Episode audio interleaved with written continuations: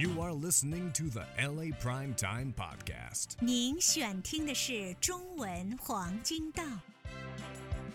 今天呢，我要简单的跟您说一下喝水。我知道啊，专家总是建议说我们一天要喝八杯水啊，等等。其实做到的人并不多。其实像我自己，还是要努力的改善。最近呢，我看了一个啊报道，就是关于日本的科学家还有医生，他们研究了一种新的喝水的方法。据说对于啊有脑膜炎的患者、关节炎啊、糖尿病、肾结石，还有便秘啊，或者是心跳快速的这些朋友，都有缓解和这帮助的作用。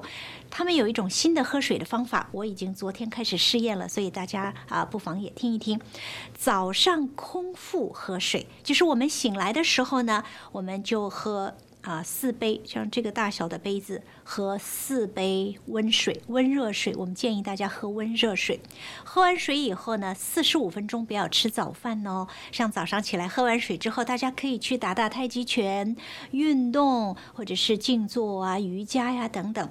四十五分钟以后，我们再开始吃早饭。您吃什么都可以，吃得饱饱的。早饭之后呢，我们两个小时之内呢就不要再进食了，更不要在两个小时之内喝。喝酒，所以就是这么简单。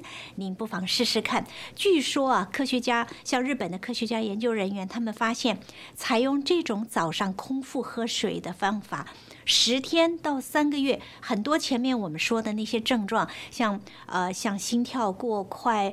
便秘、腹呃胃的腹泻，然后胃不适、胃胀气等等，都有很大很大的改善。另外呢，其实多喝水对大脑还是很有帮助的。好啊，不妨我们一起来试验这种早上空腹喝水的办法。祝您天天都平安、健康和快乐。谢谢您选听中文黄金档。祝您有美好的一天。Tune in next time for another episode of the LA Prime Time Podcast. Thank you for listening.